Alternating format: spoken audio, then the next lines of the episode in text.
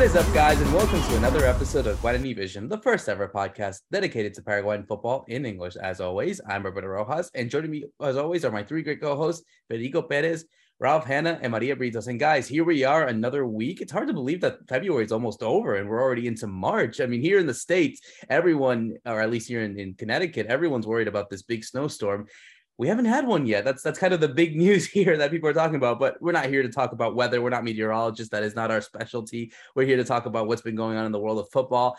Uh, unfortunately, we might have to start off with some somber news. Obviously, from what we've seen from Paraguay as of recently, we'll get into what happened in the playoff between um, uh, Chinese Taipei and Panama. We'll also be talking about what's been going on in the Copa Libertadores with two teams battling it out to qualify to the group stage, and a special Paraguayan, one that we've always talked about uh, every so often, and, and really kind of the standout player. He has a chance at silverware. Remember, he has a good finals record. He's won trophies in his previous clubs. Who is that player? We'll talk about him in just a bit, but let's go straight to Paraguay to Fede Perez, man. I mean, yeah, here we are recording a little less than yeah about 12 hours since the the, the loss between Paraguay in the intercontinental playoffs to qualify for the women's world cup i mean we were hoping that we were going to hear at least that, that was my preparation from last night that we're going to talk about how this was going to be a monumentous moment for women's football but unfortunately they fell out short and it's it's kind of a somber mood for those that do follow women's football in, in the country yeah, it's always special when the national team plays. Roberto, nice to see you again. Hi to Maria. Hi to Ralph. Hi to everybody following us on Guarani Vision. Yeah, we obviously got to talk about this a failure again of another national team, unfortunately, not being able to make it to a World Cup. We, we had the the year start off right with that under 20 with the men's uh, trying to make it to the World Cup. They couldn't do it. Uh, the women, unfortunately, have not been able to do it. Also, we, we got to talk about both of their games because they played two matches over there in New Zealand and they couldn't get the second game, uh, obviously, against Panama. It's a big failure. Yeah, I'm kind of bummed out about it. Also, I, I thought we had a big opportunity. I thought we had big chances on this situation. Uh, thankfully, we had a good, spectacular, I would even say, Libertadores week, especially for Nacional getting a really good result at home playing in Defensores del Chaco against a very popular team in Peru, like so, like, like Sporting Cristal. And then uh, obviously got to talk about Cerro Porteño being able to uh, get their win right at the end of the match with Juan Patiño coming to save the game for them against an unknown team, a Chilean team that, you know, after seeing this first game, I must say Cerro looks like the favorite. Cerro look like they can do it. And after seeing what Nacional did, I'm really happy because the Paraguayan teams look really good in Libertadores. And obviously, I'm really hyped. Uh, I'm really looking forward to seeing what uh, Almirón can do in this Newcastle match against Manchester United. I think a lot of people are going to be following that game here in Paraguay just because we haven't had, just like you said, for a while, for several years, uh, a Paraguayan player uh, in a big match like this one. So a lot of people are going to uh, obviously be on top, be on, are going to be on top of this game, and I'm going to be rooting for him. I want to see him win a title just like he's done pretty much everywhere he's played. Yeah, absolutely. We'll get into Miggy in, in a bit in, on the show, but let's switch gears to to Ralph here because obviously what's been going on in the local division league, like we said, you know, we got a Cerro has a new manager. They got off to a good start as well, and and one can say that after looking at Nacional and instead of Porteño and their results in the Libertadores, we'll talk about their matches in a bit. But you would think that they feel a bit as favorites. I mean, obviously, both of them have to play in different locations. One plays away, the other one plays at home. But getting results from that, uh, respectively, I think puts them in a good position to, to qualify to the third stage. Yeah, that's right. It, it was a positive Tuesday night in in the Libertadores, and uh, Nacional have to go away Cerro come back home, but Nacional have a slightly bigger margin of, of victory, right? Because they won by two goals, Cerro only by the single goal. So with all of that in, in balance, I think is, is looking fairly positive for both teams, which is great if we can get four sides into the, the Copa Libertadores group group stages. Of course, there's still one more phase before you get there. So the, it's a long journey to get into the group stages with this, with the way this format is set up these days.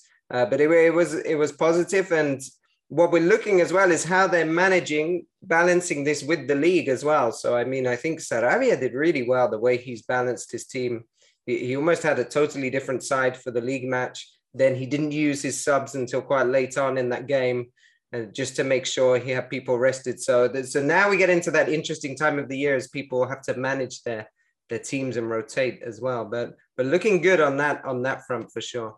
Hundred percent, hundred percent, and obviously uh, going to Maria on this one because you know, like we mentioned beforehand, Almiron getting the chance. Actually, just got this from a from a fan that's going to be at Wembley, and I don't know if you guys could see it, but here's the fans that uh, are listening in. This this is one of these from Jordan, by the way. Uh, they already have flags ready for for their appearance at Wembley. A, a big one for not just Newcastle United, but also for Miguel Almirón. Obviously, like I said beforehand, he had won trophies at Cerro, one at Lanús, won it at Atlanta United. Now he gets a chance over here uh, to win something at Newcastle United. And I feel like a lot of people who are fans of him, who are Paraguayans, they're going to be rooting for him on Sunday in, in what will be a really big game against Manchester United.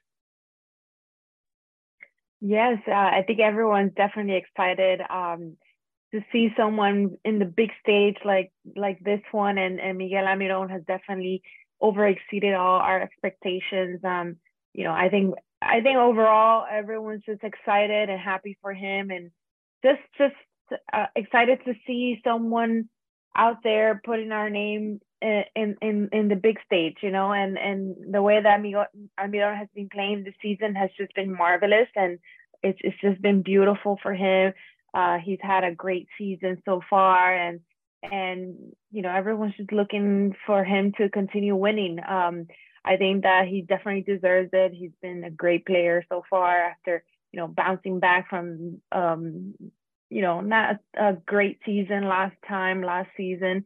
Um, so definitely this time around, I think that he's gonna put all his effort into winning this, um, not just for not just for himself, but the club that's also, you know, coming back uh, after a terrible couple of seasons as well. So um, as as a Paraguayan, I think he definitely has that in the back of his mind. You know, I'm, I I gotta represent my country, you know, in, in Europe, and that that's definitely big. Um, after everything that we've suffered, you know, now going to a World Cup and now with the girls as well, that we'll talk about later on. Uh, maybe this will bring Paraguay some kind of joy. So I'm definitely happy for him, and I hope that you know I, I I'm sure that Paraguay is all about Newcastle this weekend. So let's see what they have.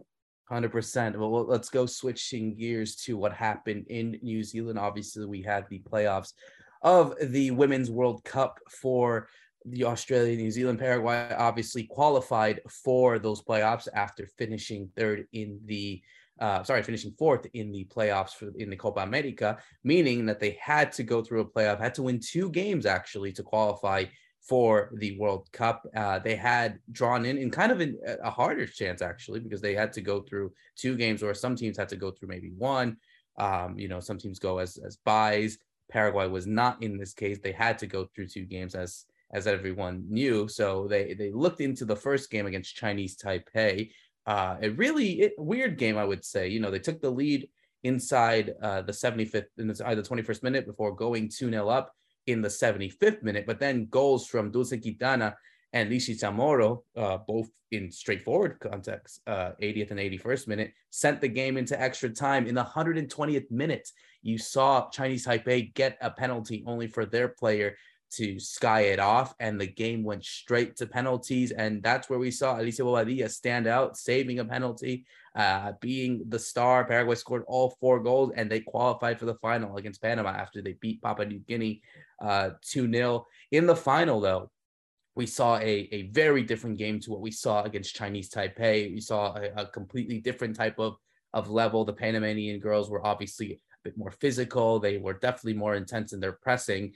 And, you know, Paraguay had a few chances as well, and they kind of blew it. You know, the, the, the big one was the, the, the header right towards the the end of the the first half and then a free kick as well. So it, it almost felt like, you know, something was brewing, but then we saw right there in the 75th minute, Linnea Ch- uh, scoring the goal that would ultimately be the end for for Paraguay and and would send Panama to their first ever World Cup. And yeah, I mean, I, you saw the reactions from the from the girls, obviously inconceivable and obviously right into tears from everyone. Really, just uh, really at a loss for words because they had gone through so far. And I wanted to go to Ralph on this one because obviously he has been following this side for quite some time, and we've always relied on him as as well as everyone else here at Guarani Vision on uh, the, the women's football and, and kind of their journey. But you know, I I'd like to hear your thoughts on really this this heart wrenching way of losing. And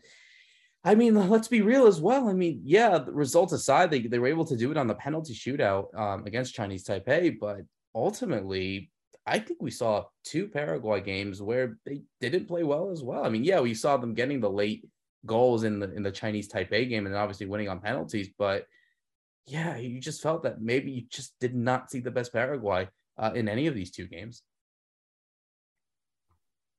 Yeah, it was um it, it was really last night was was cruel. It was it was quite quite heartbreaking. You saw a lot of the the Paraguayan players in tears on the pitch. The older generation um, kind of know this was their big chance. There's of course the the younger girls will have a chance again in, in 2027.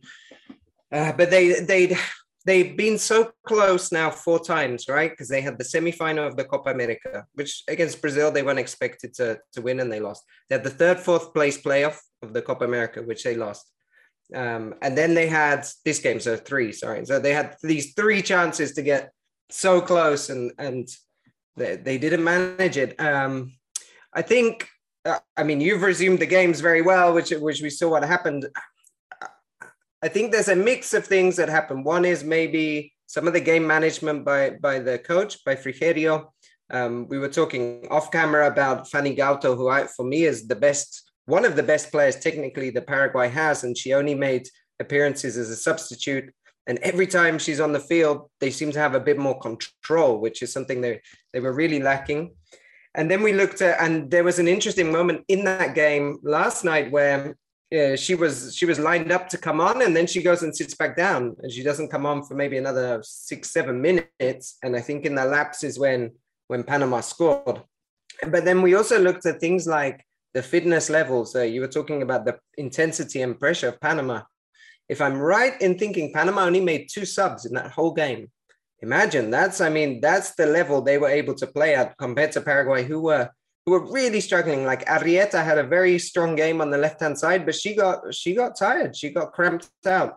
Fanny Godoy was in central midfield. I mean, she was she was hanging on at the end because of all that all that pressure. I mean, they the level of intensity they weren't able to match it, whereas um, whereas Panama could, and some of the Pan- Panamanian players are not that big. Like you have the uh, she's nicknamed Frozen, the the girl from from the University of Alabama who was born in Michigan but a Panamanian mother.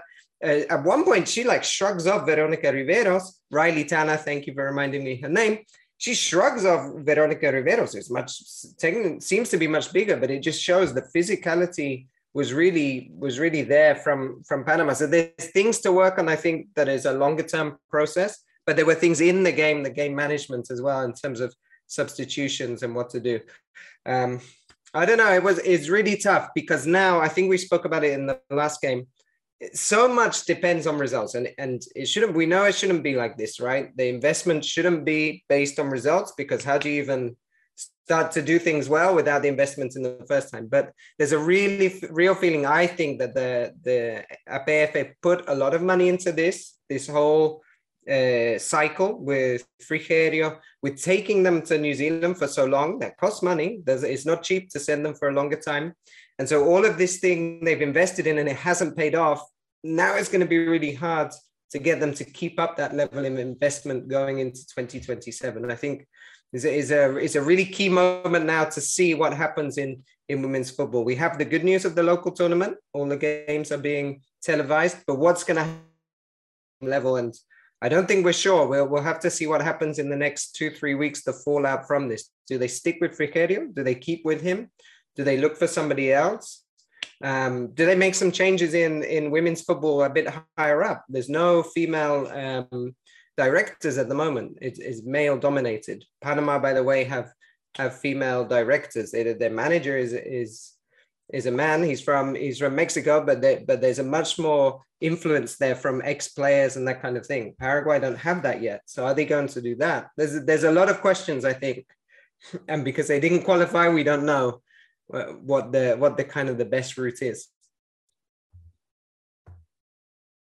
I think um after everything, you know, um, you know, despite the fact that they lost and and it was such a close call and they could have really done it because, you know, after all they lost one nil.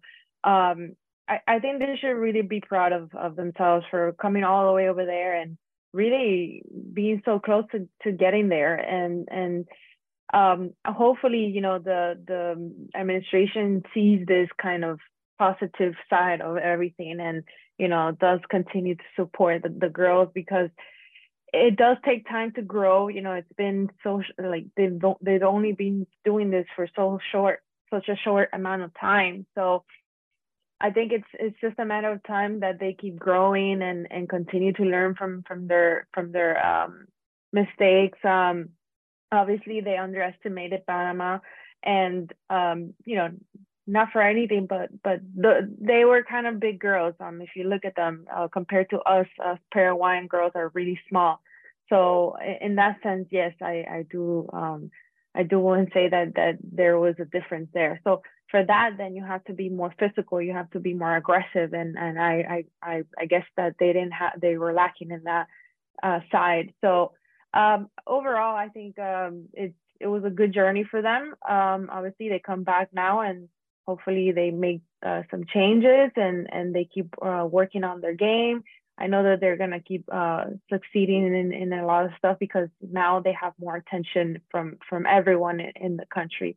Um, so let's see. Uh, but overall, I think I'm, I'm, I'm really happy for them and I and I'm proud of them. So I, I hope they really are uh, of themselves as well.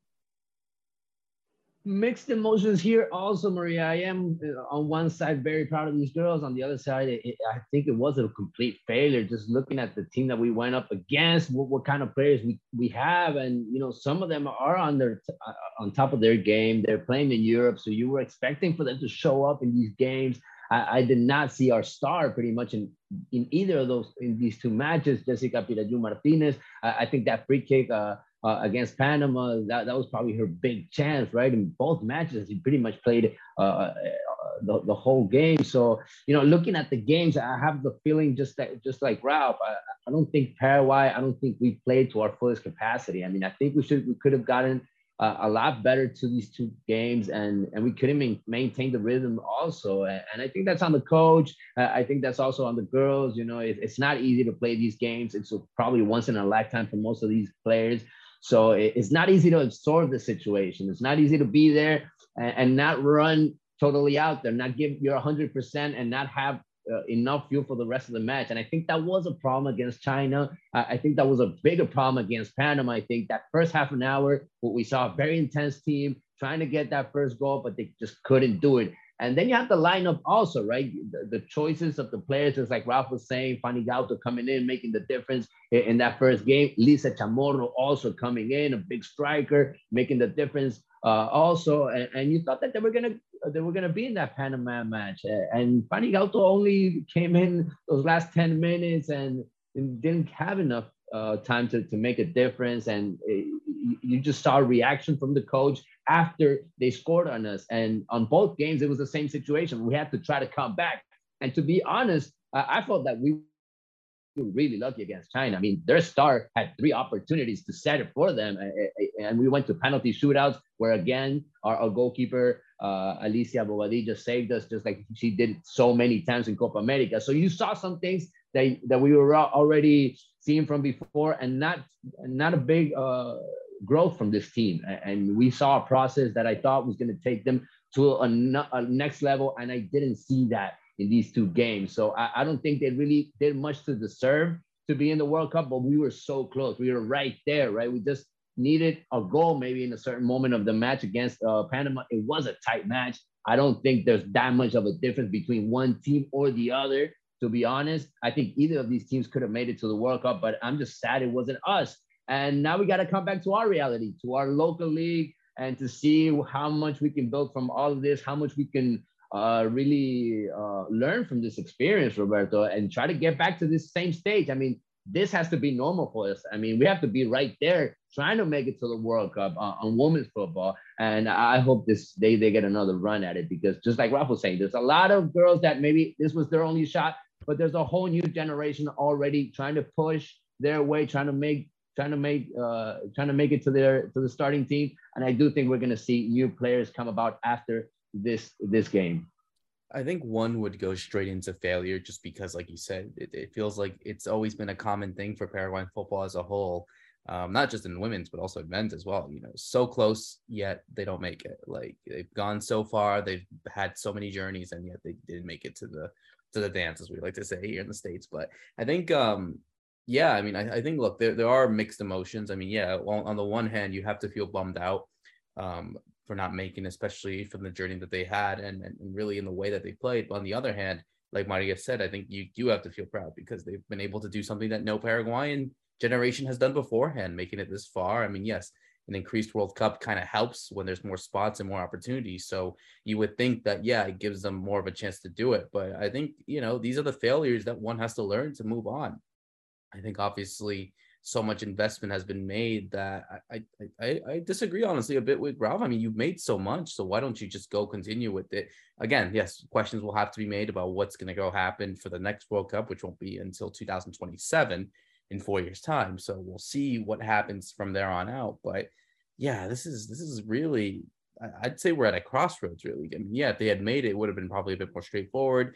Obviously, they were going to be in a group with Brazil, France, and Jamaica. Obviously, maybe probably not going to have a chance of going out of the group, but at least trying to compete and just being there gives them that experience. But again, this is this is where we're at now, and I think it's it's it's really a crossroads moment. So yeah, we'll have to wait and see what happens to a lot of players who are already playing in Europe. Maybe sometimes we have to also look at something like what Panama had said and what Ralph said, maybe looking into other players um, similar to what's going on on the men's side, you know, the fact that we get a lot of nationalized players, why not go it out and try it there? Like look at what players that we have in the States. A So now there's this ruling that the, the Paraguayan government has given that allows American citizens with Paraguayan uh, roots to, to get Paraguayan citizenship and that allows them to play on the national team. So why not go there or look at what's going on in Spain or, or even in Argentina or something like that? And that, that might be a, a route that a lot of women's teams have been able to do. So perhaps that's something that um, these girls can can do, and we'll still have to wait and see what happens from the APF. But yeah, I think to close it out, I think everyone's been kind of feeling the somber way, but also there are this these mixed emotions about what's been going on, and we'll have to wait and see what happens.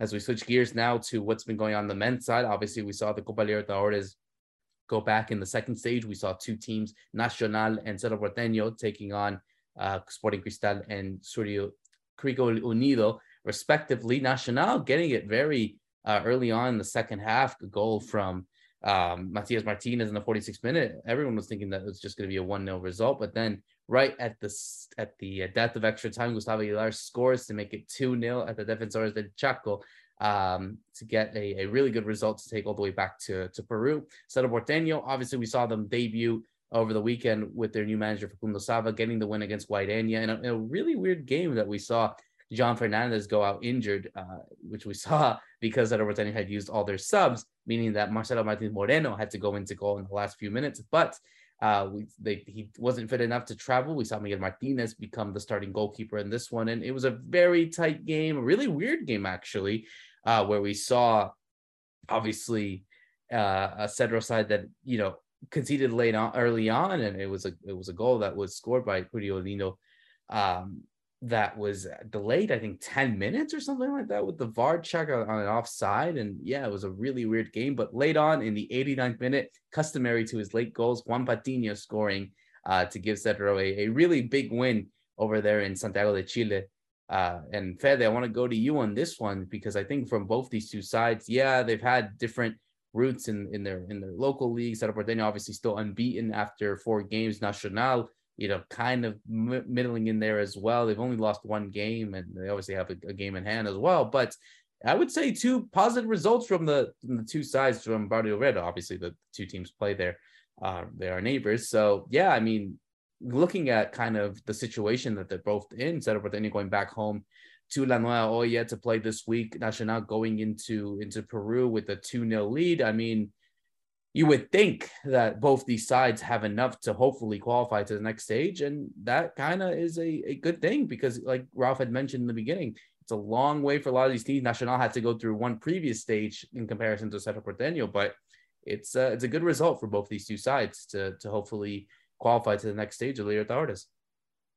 Totally, totally. Especially for Nacional, just like I said in the introduction, I think Nacional getting that second goal right at the end of the match, I think that just puts the pressure more on the on the Peruvian team to try to get it uh, right away, right when they play uh, in Peru in a couple of days. So uh, the pressure is going to be on them. Nacional is doing really well. I, I think uh, surpassing their uh, own expectations uh, the way they're playing, the way that they're solving games. Even luck is by their side. I think Sporting Cristal could have gotten a goal here in, in Asunción. They had several opportunities, but Nacional was able to keep them away, maintain that, that zero on their goal. And, and, and I believe they, they have a, a very good team that just keeps on growing. And as you carry the momentum, as you go and to get a good game, you get another one. Uh, uh, watch out for this Nacional, huh? They, they might make it to the group stage if they just keep on carrying this on and, and keep building as a team, especially with the way, uh, and this is what I love the most about Nacional, the way that their coach is managing. Just he knows what he has.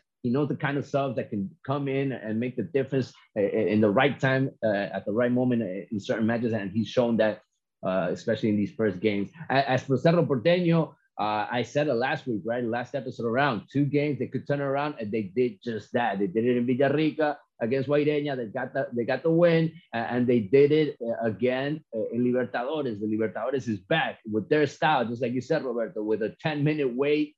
Uh, with with that drama at the beginning of the match, uh, uh I, I did not know what was going to happen. I did not know what the call was going to be, and that was going to be a a turning point, obviously, uh, for, for the match. Also, it was just starting out, but if Curicó was, going to be uh, uh, up on the scoreboard, it was going to be totally different match for Cerro Porteño. Cerro got the control of the match. They had the possession. I was looking at the stats as you were talking. Curicó neither just shot once at goal. Cerro Porteño had 18 shots, five on target, and scored just one goal. So if you look at the stats, I mean, Cerro could have gotten that that that that, uh, that goal way back uh, a, a, lot before on, on the match, and or could have gotten a, another goal even I, I, believe to come and and close this this this this game against uh this key against uh Curicó Unido here in Asunción in a week from now. I think the team is just going to build up. Uh, I think Sava knows knows his stuff. He, he showed it on these two games. Uh, Pachi Carrizo uh, teaming up with Claudio Aquino. I think that's very important in that midfield. And then you have players that are coming that are pretty much new on this squad that weren't playing, like with Derbiera in that midfield. That that's pretty. That, that, that's a touch there from the coach. That's totally brand new on this on this team, and we saw him coming in uh, on both of these two matches. So so uh, I think he's he's hit that key right. Uh, he's he's done the he's done the homework, and with pretty much no time uh, to train this team, he, he's picked the right players, and I think the, besides Juan Patino coming to the rescue, right, the captain that came through, I think Cerro Porteño has looked a lot better in these two matches than how they did in those last games with, with their former coach, with Chiqui Arce. But I love to hear Maria and Ralph's take on it. Yeah, there's there's definitely. Oh, sorry, Maria, you go first. You go first. Okay, no, no, I was just gonna say that. Yeah, I, I agree with with with you, that, that they're looking better uh, despite everything that that they go, that they're going through, and you know that, that that's what the, that's what you expect from a team um, going through lows. You know, they you want to come back uh, and and and win and just show the, your fans that you're here, that you're not gonna let things you know get to you, and and I think that's what Cerro Porteño is doing. Um, so far, right now, they're their favorites. So they're they're doing a good job. Um, definitely, I hope that they continue this because um, it sucks to be in this kind of position where all this drama is in the back of your head. But you know, you have to learn to to put that put that behind and keep going, and and and that's what they're doing. So, go ahead, Ralph. hey, they seem to have this new energy i think yeah because things were getting a bit flat. We spoke about this even towards the, la- the end of last season when they were still doing so well. And it's worth pointing out that they're still on such a great run in terms of being unbeaten. They they hardly lose cerro because it's not that Chiqui Arce was losing games. It was just it wasn't quite clicking. So yeah i think now there's a bit more energy around them. I still don't think Sava's got it all figured out because I mean, I don't know about the Pachi Carrizo and Aquino, how that's going to work long term. Let's see. Um, he, he definitely wants Morales and Churin, but I don't think Churin will be able to play every game. I don't think he's he's got those levels anymore in terms of in his legs. So then he's going to think, do I play with Morales? So he still has a few questions. Um, but the important thing is he got the results, right? By getting the two wins, not conceding, it just gives him that platform and, and gives him that confidence. And then the big news that we, we haven't mentioned is that they did sign a centre back because that's who they needed. This all this time they got uh, Eduardo Brock from Cruzeiro he's not able to play this this preliminary phase of the Libertadores because he didn't get all the international clearance, but he will probably play at the weekend. He, he can play in the local tournaments. And so that's really important because that's what they were also looking for, someone to partner with Patino. Because again, Xavi used someone new. He put Gabriel Valles, who's often a left back, he put him in central defense uh, in that game against Curicó. So, so I mean, there's uh, there's still a few things working out, but they're getting the results, which is the important thing.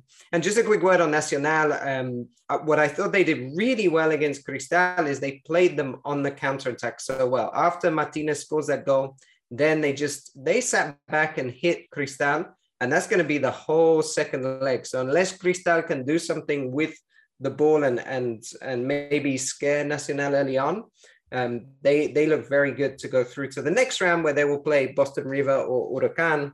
So I mean, when you're playing Boston River or Huracan, you've got a chance, I think, to get into the the group stages. It could be more difficult for Cerro because they might end up against Fortaleza. So whenever you play a Brazilian side, we know that the levels are much higher. But but yeah, good good for both sides so far. Hundred percent. I think obviously they're in a good position. I think for Cerro Porteño, they kind of they want the kind of home field advantage. Playing at La Olla always seems to be an intimidating ground for any team, especially in this kind of competition. So hopefully they can make it uh, a, a good stance in this one. As for Nacional, yeah, I think getting a result and you would fear you would fear as well that even if they don't even make it um, to the group stage, you know, where we would have them join Libertad and Olimpia. I mean, they're still in the position where they can indeed qualify for the Sudamericana. That's at worst.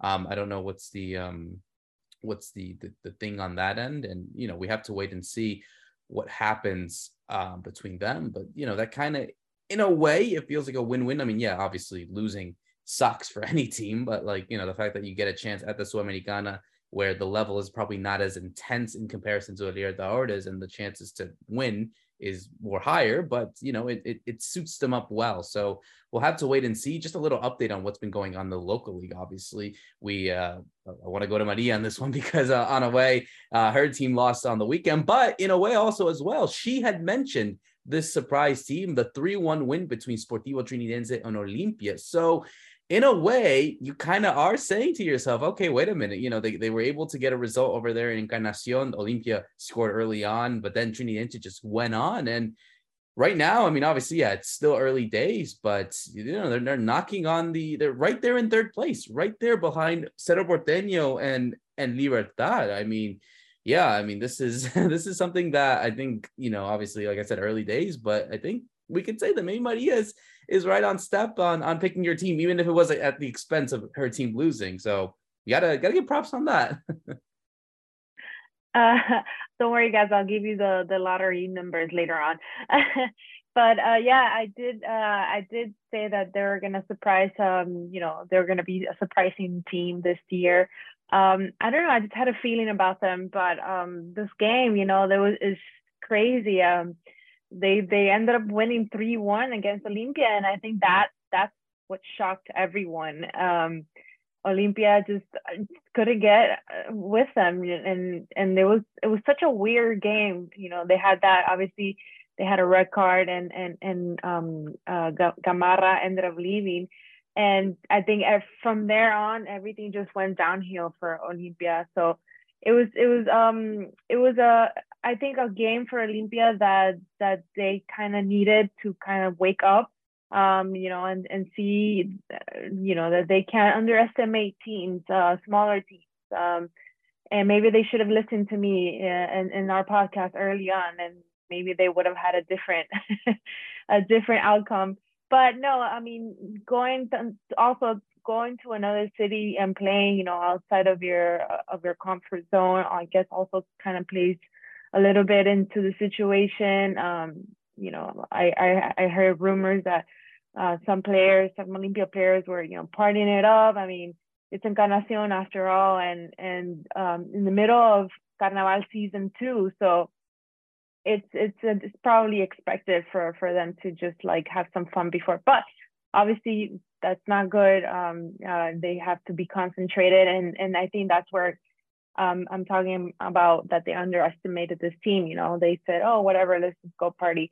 Um, but um, overall, I think um, that, that they do need to work on on obviously their their defense. They didn't didn't see a lot of defensive uh, uh, uh, uh a lot of defense players uh, plays in this in this um, in this game. They were lacking in that in that area.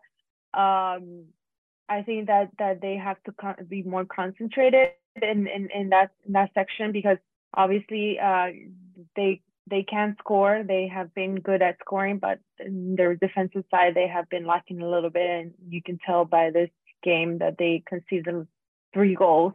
So um, hopefully, you know, they wake up from this and see what's best for them to to change around and and um, work on their on on on what players you know can can especially with that that game that that they um sorry that play that they uh that they uh, took out that gave the the red card for Gamarra that you know that was a little bit too de- too defensive I think in my opinion. It was a little too aggressive. Um obviously you have to be aggressive but not that aggressive.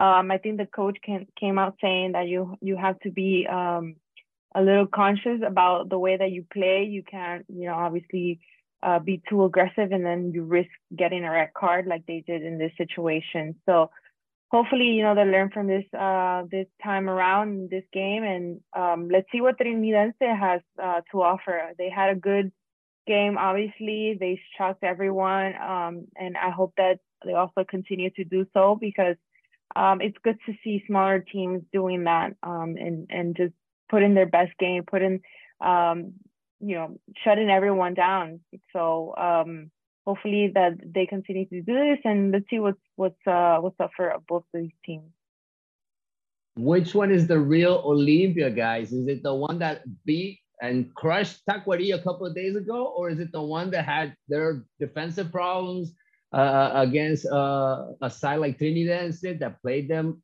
really smart and that put them against the ropes. I mean, we hadn't seen Mateo Gamarra this nervous. We hadn't seen Junior Barreto with so so sloppy with the ball, handling it back there. Um, I, I think Julio Cáceres after this match is gonna look at the tape. He's gonna run it back a couple of times, and he's gonna look at all the stuff that he has in defense. I mean, they had to bring in Johan Romaña, the Colombian back from the MLS. He, he played in Guarani a couple of seasons, went to the MLS, and now Olimpia signs him uh, pretty much at the last moment uh, as the as the window is closing, as the transfer window is closing. 24 years old, he's got a, a great career ahead of him still. He, he gained the experience in the MLS. I, I don't know if he's going to get the starting role now with Mateo Gamarra out. We're just two games away from the Super Clásico. That defense needs to start working, Rob. If not, that could be the real problem for this team because from midfield on, the team is looking good. Well, besides Barreto, right? He still got to score his stuff. He's still got to do his thing. But with Derlis Gonzalez, he's doing it.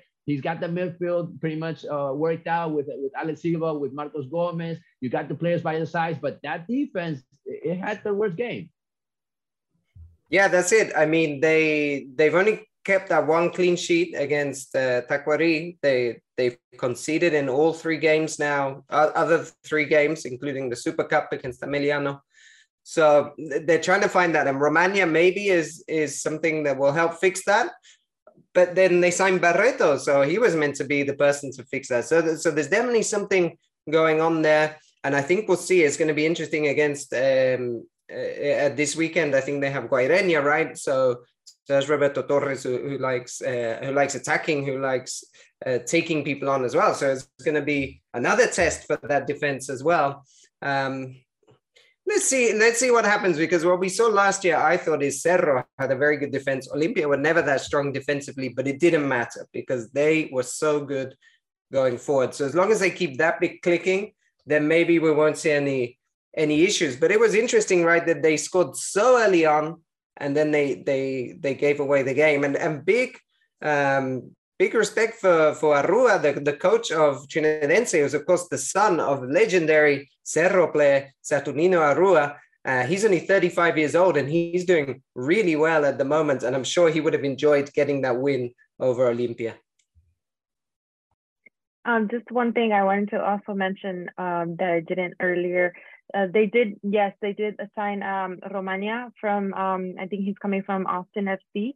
Um, so I think that that they, in that sense, that they are kind of working on their defense because he is a, you know, he's a key player. I, uh, I think for Olimpia right now, he will be a key player because um, they were almost sign. They were almost going to sign um, another player. They were in the talks with um, Cristian Cuevas from Peru uh, that he was playing in in in in. Uh, I forget the name in in in, in Arab, uh, but I think that they are kind of working in that situation. That kind of you can see that they they they know that they're having problems with defense, um, and and you know not signing Cuevas probably because he's a, a, an attacking midfielder. Not signing Cuevas and signing Romaña just shows you that they are kind of thinking in that direction. So hopefully, you know, uh, he does help a lot in this uh, in this situation. Yeah, 100%. I think obviously the signing of Romaña gives a bit more of defensive stability. And I think that's something that I think the team kind of needed. And, and obviously, you know, all this talk about center backs coming into the league. I mean, now we're, we're starting to see that with Cerro. We're now seeing this with Olimpia, so definitely something that in the market at least it's it's very much a a huge commodity. I wanted to switch gears finally to, to talk about what's been going on uh, over there in England. Obviously, when we speak about England, we talk about either Julio Enciso or Miguel Almiron. In this case, we're talking about the latter as this Sunday we have Manchester United taking on Newcastle United in the EFL Cup, the the third domestic title, basically, or at least the third major uh, title that a team could win aside from the Premier League, FA Cup um, domestically. Uh, it's a it's a really big event. I think obviously for Manchester United, obviously they're a they're a side that are always so accustomed to winning titles and and winning these type of, of tournaments. Obviously they they won these this tournament five times, most recently in 2017. But for Newcastle, it's a whole different story. Obviously, this is their first major final um, in any case since the 1999 FA Cup final. They haven't won any sort of silverware since 1969. So it's been almost 54 years since they've won it. It's one of the longest droughts in in English football history. So yeah, I want to go to Ralph on this one. Obviously, someone who had lived many of his years in England watching these type of games, obviously remembering the old Newcastle from the 90s when they went to finals and were dominant. We're seeing a throwback. And obviously, this is a, a major thing because obviously, you know, Newcastle are such a, a big side, um, at least in the country and even internationally now with the attention given from Paraguayans because of Miguel Almiron, because of the way that uh, he's performed on the side, you know, 10 goals, top goal scorer on the side. You know, obviously maybe wasn't as influential as he probably could have on the scoring aspect in this tournament as a whole, but still a very useful player. So this is a, a major thing for not just Miggy, but for the club and, and for kind of their whole really their their aspect obviously they have new ownership so for them to get into this instant was definitely exceeding expectations but obviously we're talking about Miggy here a player who's won trophies at Cerro Porteños he's won at Lanús won at Atlanta United uh, he's played in finals at almost all the clubs there so he knows what it's like to to play there so this is a, a huge thing for for him and for the club but just want your thoughts and, and really I guess the importance of, of an EFL Cup for a for a side like Newcastle. Yeah, I mean, I think it's it's a trophy that is the you called it the third is like the third most important, which is fair. But then recently it's become dominated by Manchester City because Pep Guardiola has, has taken it very seriously. So it's become something that for anybody to win has, has, become much harder, just almost on, on a par with the FA Cup because of Manchester City's dominance.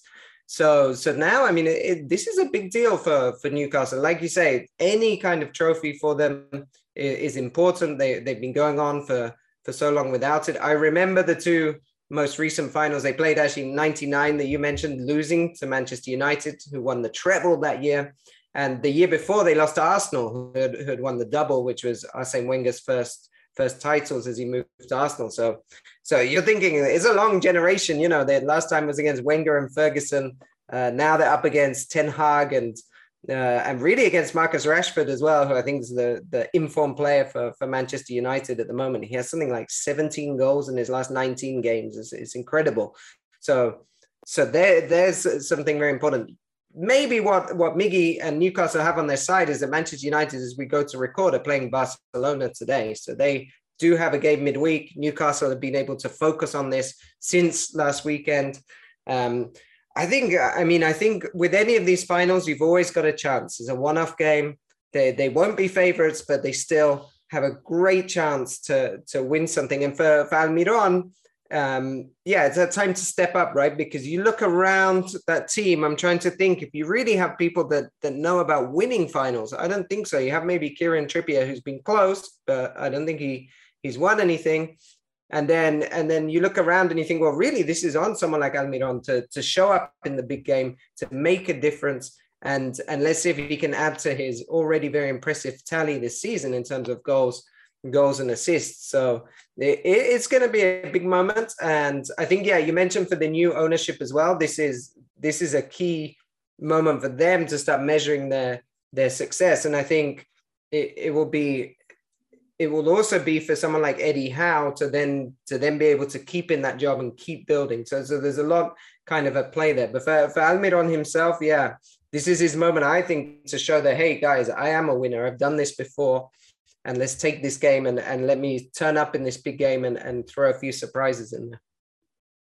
The team is coming back. Newcastle is coming back, Ralph, with Miggy Almiron with a pair of wine. I, I, I would love to see it. I mean, Manchester United already has so many trophies at their stadium. They have a whole museum of them.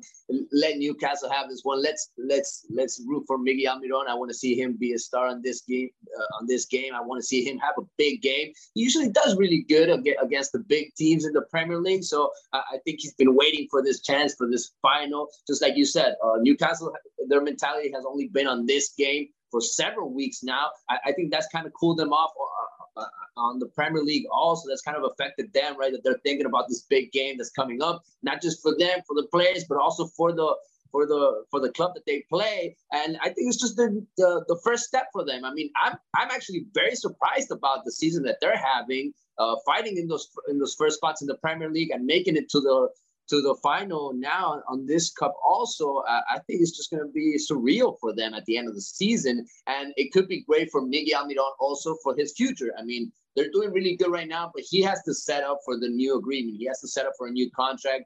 And as you're seeing as time goes by i mean this guy's being more and more important in, in this team so uh, you don't see him going anywhere uh, and that wasn't the case a couple of seasons ago. So they're building a team around him. They're building a, a team around the, the, the, stars of this team. And I'm really liking about the, this, that, about this Newcastle, that they really have a project. This team looks like it's going somewhere. And this could be the first step. Uh, I, am going to root for them. Uh, I want to see Miguel Almiron uh, uh, with the fans uh, there celebrating Maria. I want to see him with another trophy, just like he's shown us this his whole career.